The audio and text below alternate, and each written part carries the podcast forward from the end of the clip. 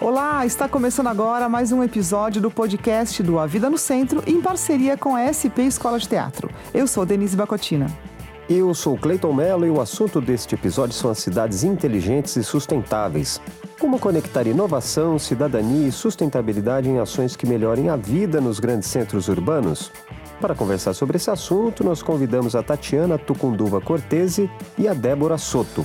Elas são pesquisadoras do Centro de Síntese USP Cidades Globais do Instituto de Estudos Avançados da USP, professora do mestrado em Cidades Inteligentes e Sustentáveis da Uninove. A Tatiana é pós-doutora em Cidades Globais pela USP e autora dos livros Cidades Inteligentes e Sustentáveis e Mudanças Climáticas, do Global ao Local. E a Débora Soto é procuradora do município de São Paulo, com atuação nas áreas de Planejamento e Desenvolvimento Urbano, Meio Ambiente e Habitação. Doutora em Direito Urbanístico pela PUC São Paulo, ela também é pós-doutora pela USP, com pesquisa nas áreas de Planejamento Urbano, Desenvolvimento Sustentável e Ação Climática Local. E como acontece em todos os episódios desta temporada, a entrevista com a Tatiana e a Débora foi gravada via Zoom e também pode ser vista no nosso canal no YouTube. E nesta temporada do podcast temos três apoiadores: o Escritório de Arquitetura Pitá, o Estúdio de Design de Imóveis Estúdio Paulo Alves e a construtora Magic JC. Então vamos ouvir a conversa que eu e a Denise tivemos com a Tatiana Tucunduva Cortese e a Débora Soto.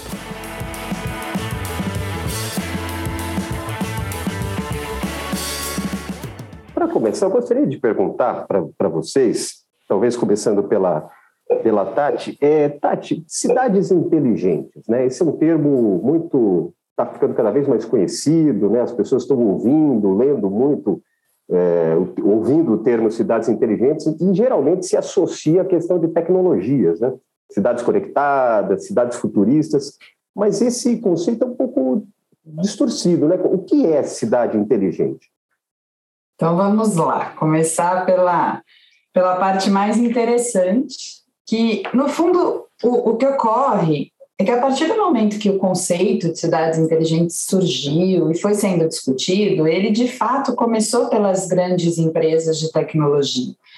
Foi até um termo patenteado lá atrás pela IBM, é, junto com outras grandes empresas, para promover as tecnologias de informação e comunicação que poderiam ser utilizadas junto com prestação de serviços nas cidades.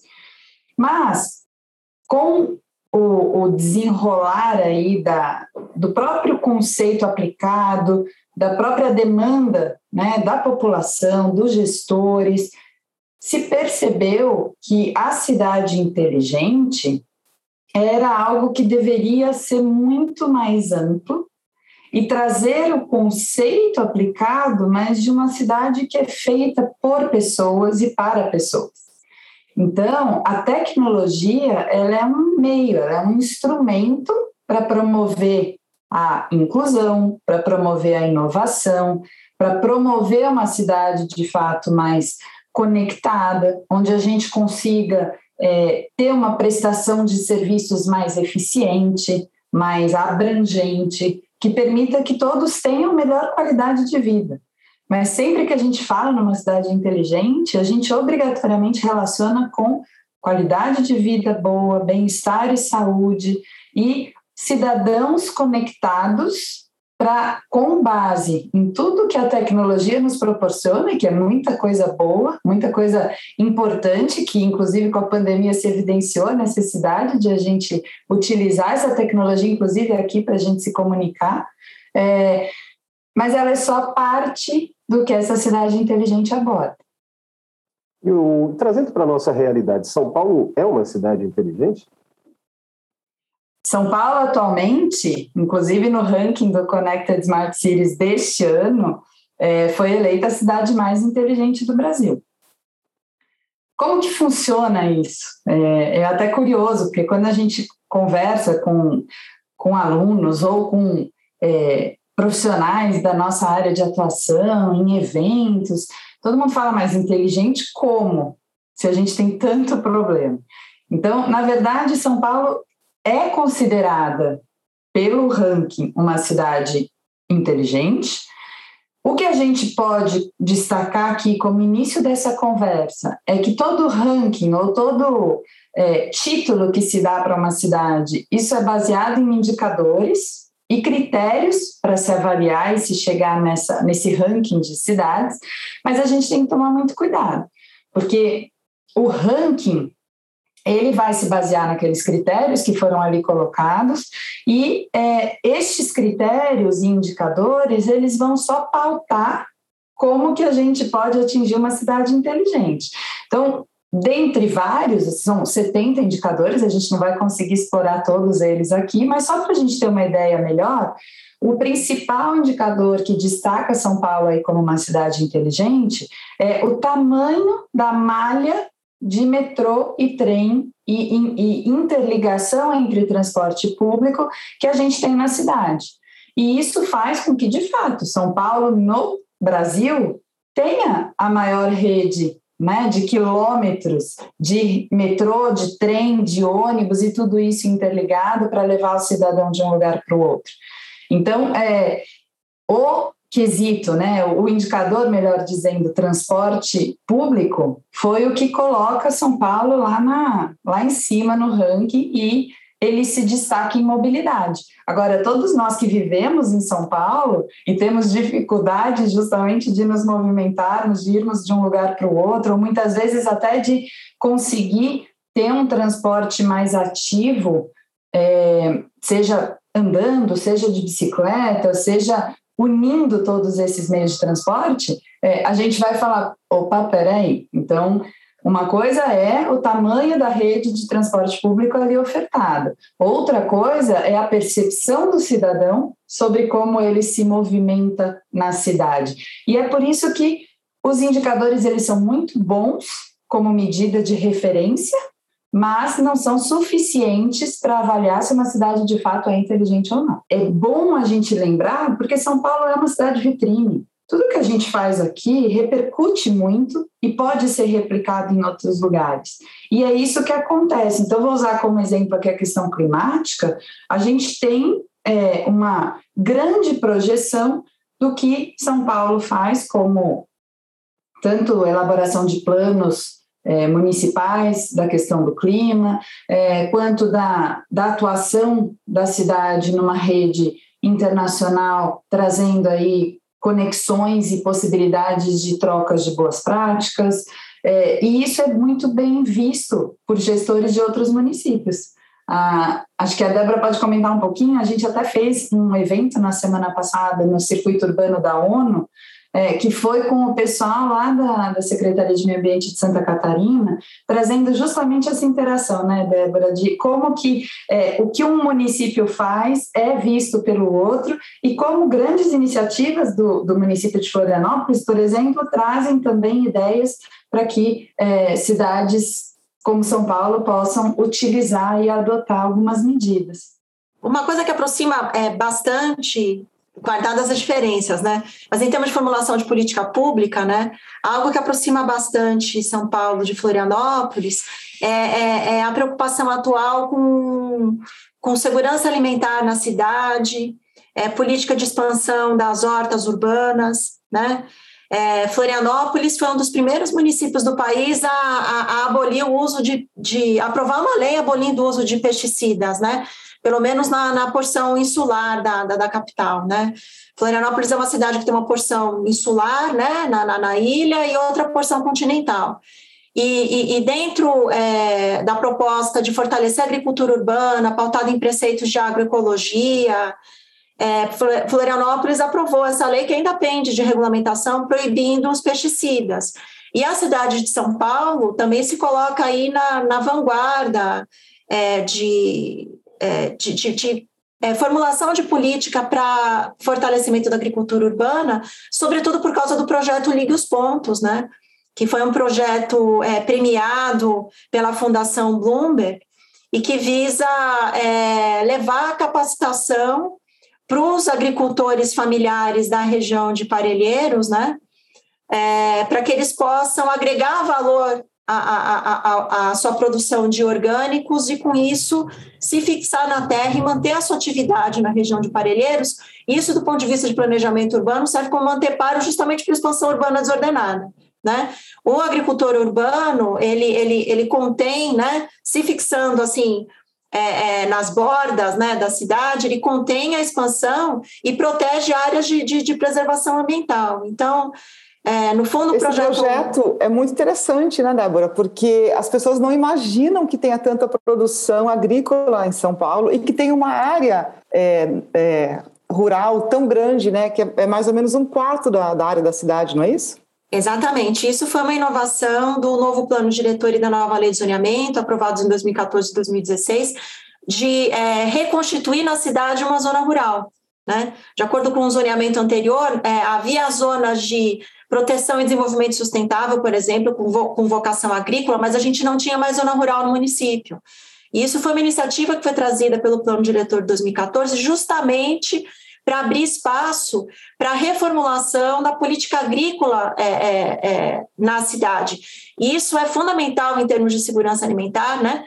É, e, e para sustentabilidade, porque se você produz alimentos localmente, você não emite tanta, você deixa de emitir é, carbono transportando é, é esses alimentos dos cinco cantos do país para São Paulo, né?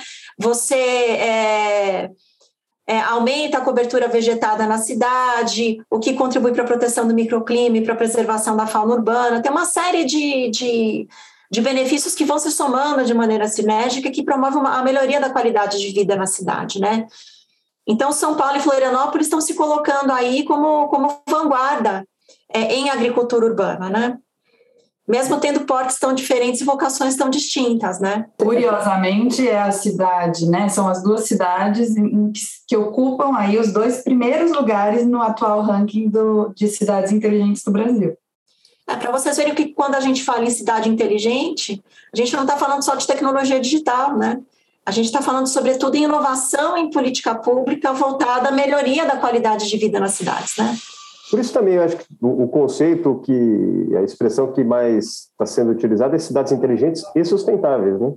Sim. Até as porque... coisas estão conectadas, né? Exatamente. A gente, quando fala de uma cidade inteligente, a gente tem uma cidade que é comprometida com o desenvolvimento urbano de maneira sustentável e a transformação digital sustentável também. Porque se a gente não tiver essa atuação de forma integrada planejada, inclusiva e em rede, a gente não avança.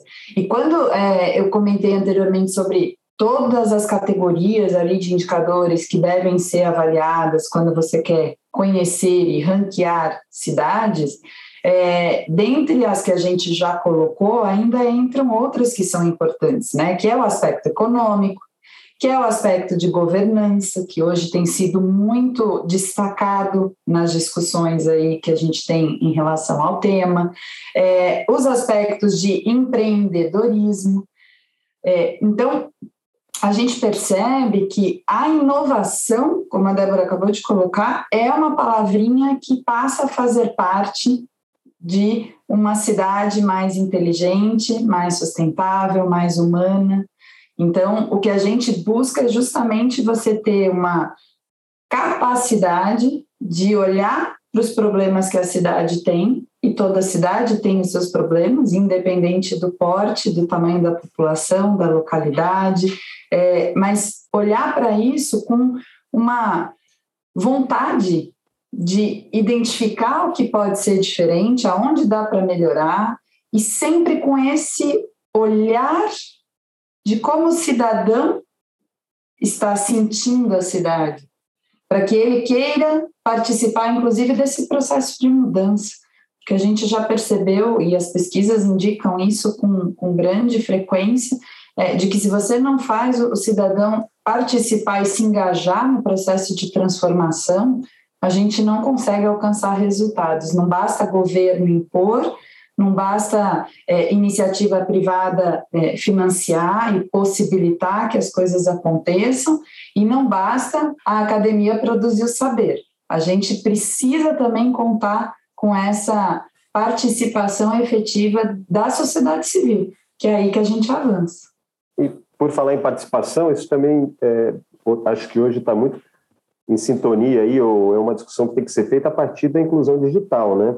A gente teve agora com a pandemia que escancarou e agravou as desigualdades sociais, e um dos problemas é, que ficaram mais explícitos é da exclusão digital.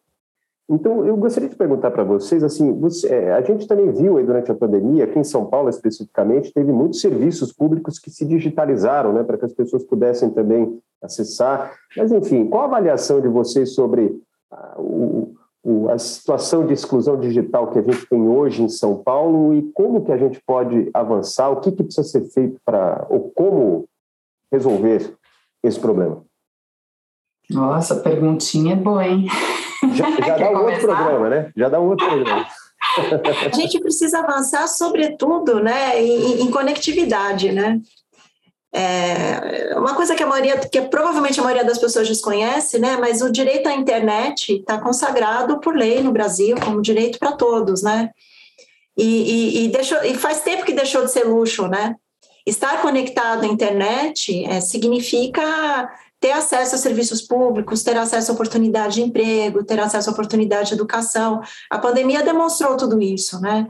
E na cidade de São Paulo, é, é, é uma parte pequena da população tem é, é, essa conectividade plena, né?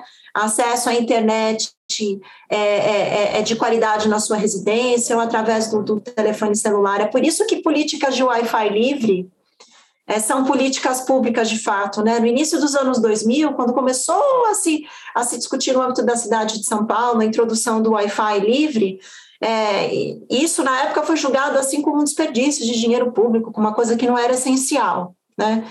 E hoje, e hoje se verifica o quanto é essencial propiciar o acesso à internet gratuito para a população de baixa renda, não só por meio do acesso em espaço público, né, que é basicamente é, a proposta né, desse, desse programa de Wi-Fi livre, né, levar pontos de acesso à internet para praças, é, também nos pontos de ônibus, né, para que a população possa acessar e utilizar o serviço, mas também, sobretudo, nas escolas, não é? É, é, eu acho que, que uma das grandes, é, do, um dos nossos grandes fracassos na pandemia foi a incapacidade do poder público de gerar soluções para que os alunos da escola pública pudessem continuar tendo acesso à educação por meio de formatos digitais, por absoluta falta de conectividade, seja por não ter acesso né, à internet na sua residência, seja por não ter equipamento adequado para poder acessar a internet. Né? É, é, recentemente, o IBGE soltou uma pesquisa é, é focada é, a, a, é, em inclusão digital, né? E, e, os dados são assustadores. O que a gente observou aqui em São Paulo não é, é, é, é, é uma fração do abismo digital que se observa no, no restante do país, né? E, e, conforme é, a, a, as oportunidades de emprego, os serviços, os processos de educação é, é, é se digitalizem, esse abismo tende a ser maior, porque é, falta mesmo política pública para, de fato, concretizar esse, esse direito à internet, né, o, o, o acesso universal né, à conexão e, e aos serviços digitais, não é, Tati? É, e um ponto que, que muito preocupa é justamente que a gente, né, vocês podem perceber, a gente está usando palavras aqui com uma certa frequência. É, e a inovação, a, a inclusão, isso só é possível se a gente partir desse direito básico. E com a pandemia, o que a gente percebeu é que, sim, ela acelerou a transformação digital, é, foi um processo muito intenso de utilização da tecnologia para comunicação em todos os sentidos, mas a gente identificou os grandes gargalos que a gente tem que atuar. É, quando a gente fala né, que não existe acesso à tecnologia, que não existe acesso à educação, é, é porque recentemente, inclusive, teve um, um um estudo feito aí pela Brascom que trata, por exemplo, da quantidade de vagas abertas no setor de tecnologia que não conseguem ser preenchidas porque faltam candidatos. Aí a gente começa a fazer uma análise sobre isso e a gente percebe faltam candidatos, falta conhecimento técnico, mas por quê? Porque falta esse acesso à internet, falta tecnologia para uma educação online, a gente começa a ter uma demanda né, é, por, por uma para que esse jovem ele possa ocupar esses cargos. E hoje o que a gente vê é muito jovem desempregado, é, sem condição de ter acesso àquilo que a minoria tem. E quando a gente fala numa cidade inteligente e sustentável, a gente quer que a maioria consiga chegar nesses lugares, né? Não é feita por uma minoria, não é feita para aqueles que têm acesso só. Então, quando a gente olha um problema estrutural como esse, onde a gente tem 88% dos alunos é, do Brasil são da rede pública, a gente precisa ter um olhar mais atento. Como é que a gente vai propiciar que estes alunos e alunas da rede pública consigam se capacitar e ter as condições mínimas necessárias para entrar no mercado de trabalho. E aí, ó, eu chamo atenção para uma coisa também que a gente tem discutido muito na, na nas últimas é, é, oportunidades que a gente teve de debate. Quando a gente fala em se capacitar, não é só acesso ao ensino superior que é fundamental, como universidades. A gente também precisa começar a mudar a mentalidade de que cursos técnicos são fantásticos e de que é uma opção muito boa e muito viável para grande parte desses jovens que precisa trabalhar enquanto estuda. Então, esses cursos técnicos, às vezes, por terem uma duração menor e uma é, um maior olhar, né, uma maior atenção para profissão já que vai ser exercida, eles preparam melhor e aí a gente tem percebido que esses cursos de curta duração, cursos profissionalizantes, de repente até certificações, são caminhos alternativos para você ter oportunidade. E criar oportunidade é permitir que a gente tenha essa cidade mais inclusiva. Então, talvez né, é, tenha que mudar também um pouquinho a maneira de olhar para como a gente vai preparar toda essa geração que está chegando. É, e a gente já falou um pouquinho sobre a, o, aspecto, a, o efeito da pandemia, né? mas eu queria explorar um pouquinho mais isso. A gente sabe que a pandemia acelerou as tendências né, para a vida nas cidades, trouxe uma certa racionalização de um lado, porque permitiu o trabalho remoto por parte de, de uma parte da, das pessoas, é, desenvolvimento do comércio local em função disso, dos bairros. Eh, valorização dos espaços públicos, enfim, trouxe aí vários, uh, várias coisas que podem ser vistas como uma evolução da vida na cidade, mas também mostrou, agravou as desigualdades, no caso brasileiro, e mostrou a desigualdade que a gente já tinha e agravou ainda mais, né? Quais foram os principais impactos, na opinião de vocês, uh, da pandemia nas cidades brasileiras? E, e também falando um pouquinho mais de São Paulo, mas das cidades brasileiras como um todo. Eu Destaco aqui isso que eu acabei de colocar, que para a gente que trabalha com educação tem sido um ponto preocupante é, o fato de só agora, por exemplo, a gente ter a obrigatoriedade aí das aulas presenciais na rede pública, enquanto todo o resto das atividades já voltou, inclusive torcidas para estádios de futebol. Então, qual é a prioridade que a gente tem enquanto país, né? O, o meu olhar é muito nesse sentido. A gente quer um Brasil menos desigual. A gente, a gente gostaria de ter, é, de assegurar um, um, um país onde todos tenham acesso. Isso não pode ser um discurso utópico. Tem que ter a condição de se chegar lá. A gente tem políticas públicas muito bem formuladas. A gente tem política nacional de. Agora eu vou puxar para a nossa área aqui de atuação, que é a discussão é, principal né, de uma cidade é, inteligente e sustentável. Então, assim, a gente tem política nacional de educação ambiental desde 95, estabelecendo que meio ambiente tem que estar em todas as. É, em todos os níveis de ensino desde sempre. É, a gente tem política Nacional de Recursos Hídricos, Política Nacional de Resíduos Sólidos, Política Nacional de Mudanças Climáticas. A gente tem uma Política Nacional do Meio Ambiente que a gente acabou de comemorar 40 anos e que já era de vanguarda na época que ela foi feita, em 81, trazendo a inovação como necessária para se regular e a transparência e o uso dos dados para auxiliar nesse processo, ou seja... Tem o Estatuto da Cidade, que também é, aniversari, é aniversariante, né, Tati? Editado em 2001, ah. completando aí 20 aninhos, né? São, são instrumentos de gestão e normativos fundamentais para a gente ter essa melhor qualidade de vida.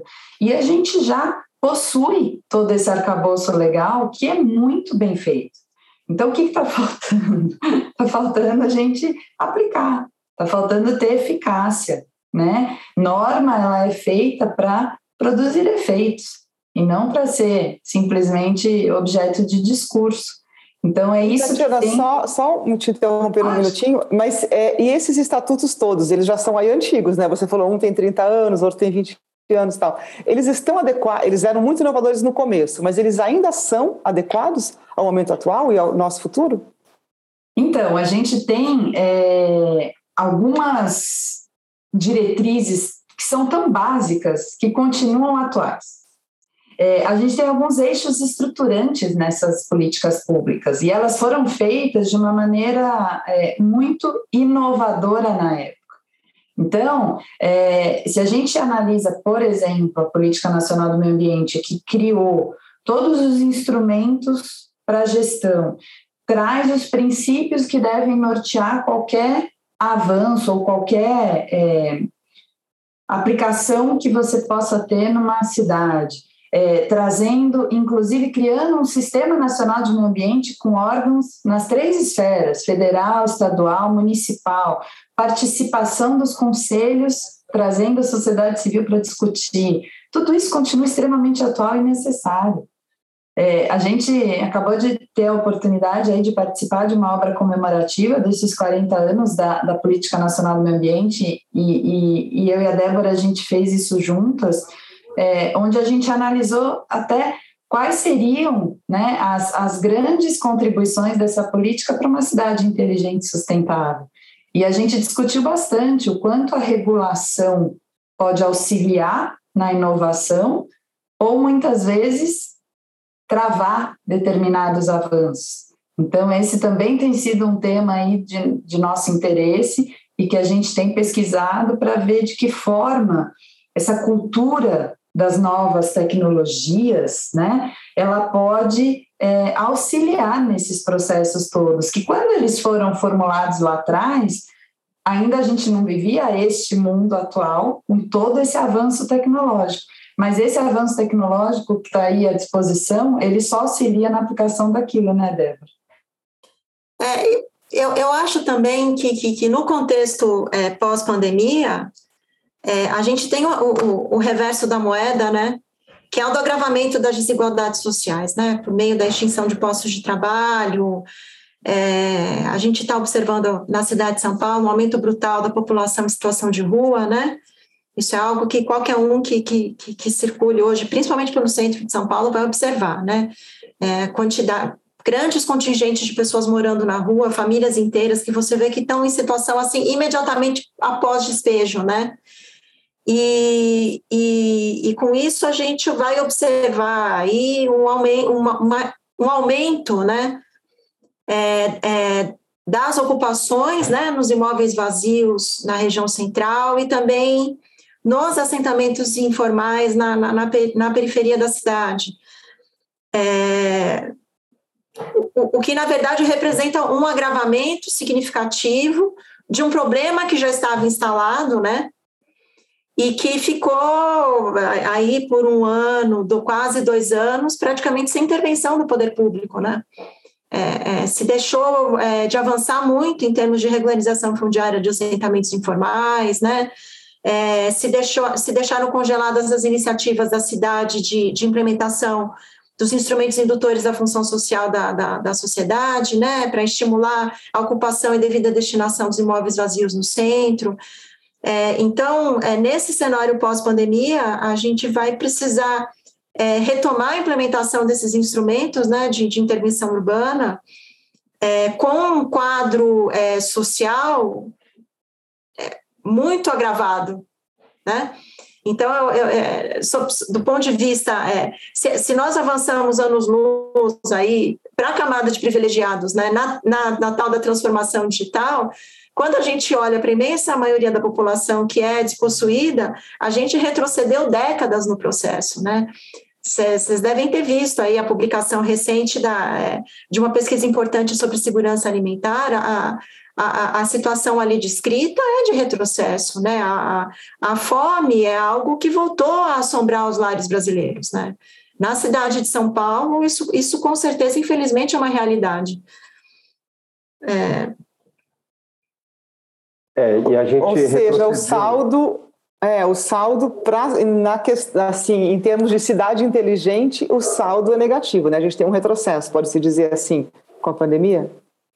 Eu acredito que, em termos sociais, é possível dizer que nós sofremos um retrocesso em, em, em, em muitas áreas. E na área de educação, né, é, em, em, que a gente já tinha essa cisão né, entre a educação pública e a educação privada. Isso, com certeza, se, se aprofundou. Né?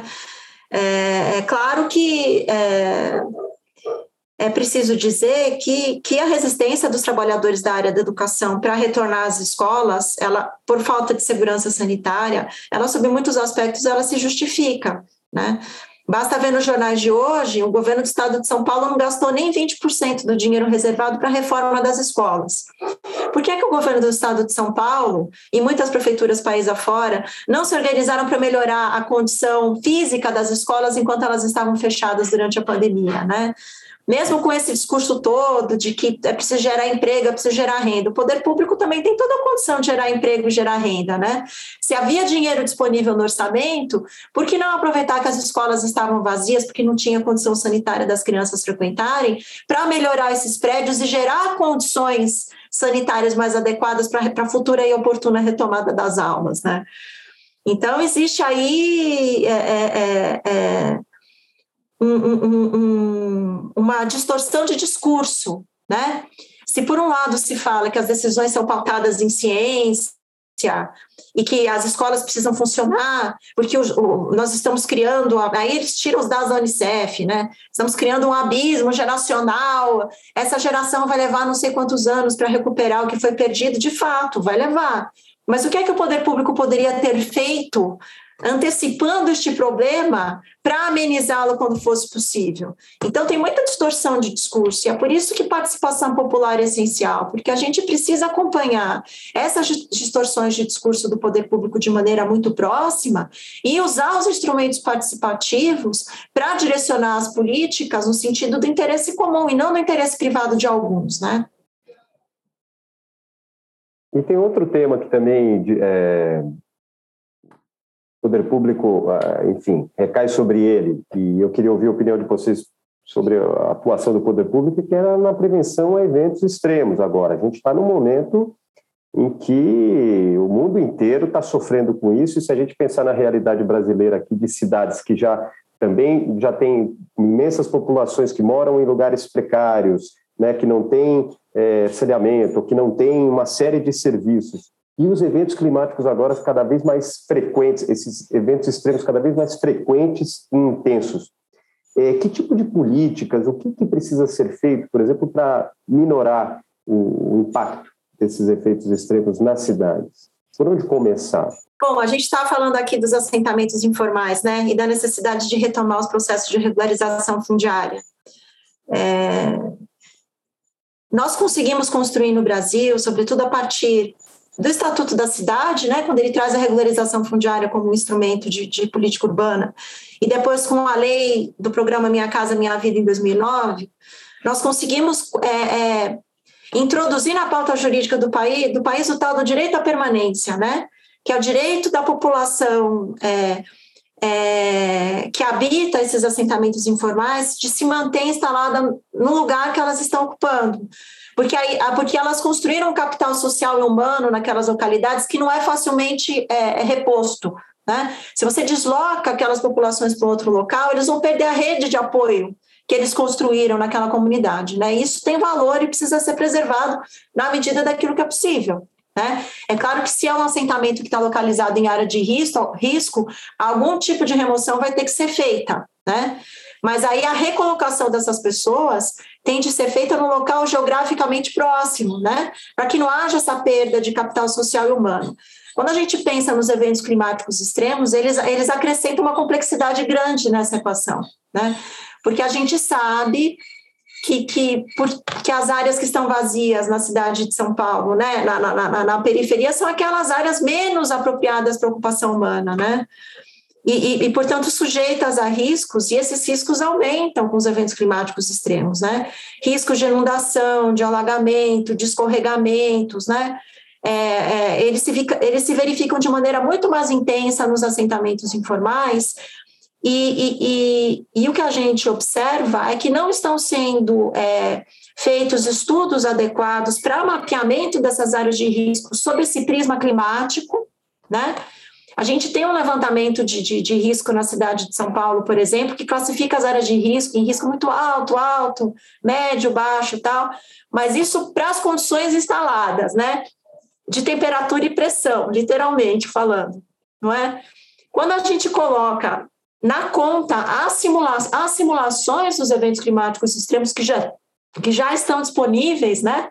Tem, tem muito cientista brasileiro de peso trabalhando nisso, como a equipe do EAG, a equipe do INPE. Esses dados estão disponíveis. Você sobrepõe né, no mapa das áreas de risco esses eventos climáticos extremos, e se você coloca na conta ainda né, as ondas de calor e a crise hídrica, o que se verifica é que a manutenção dessas famílias em determinados lugares vai ficar muito complicada, né?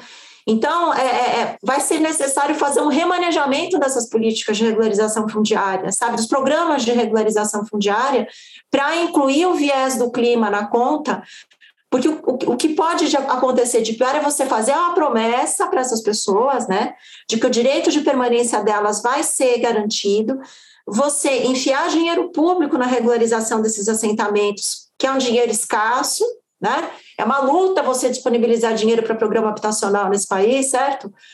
Enfiar dinheiro público nisso e esses assentamentos no médio prazo, porque a gente está falando no espectro temporal relativamente curto, né? 2030, 2040, 2050, né? Pode ser que esses lugares se tornem virtualmente inabitáveis, né? Então a gente precisa de fato trazer o, o, o, o viés do clima é, para é, organização dessas ações habitacionais. Né? Esse, é, esse é um dos aspectos. E isso não é levado em conta hoje em dia? Não, isso não é levado em conta hoje em dia. É...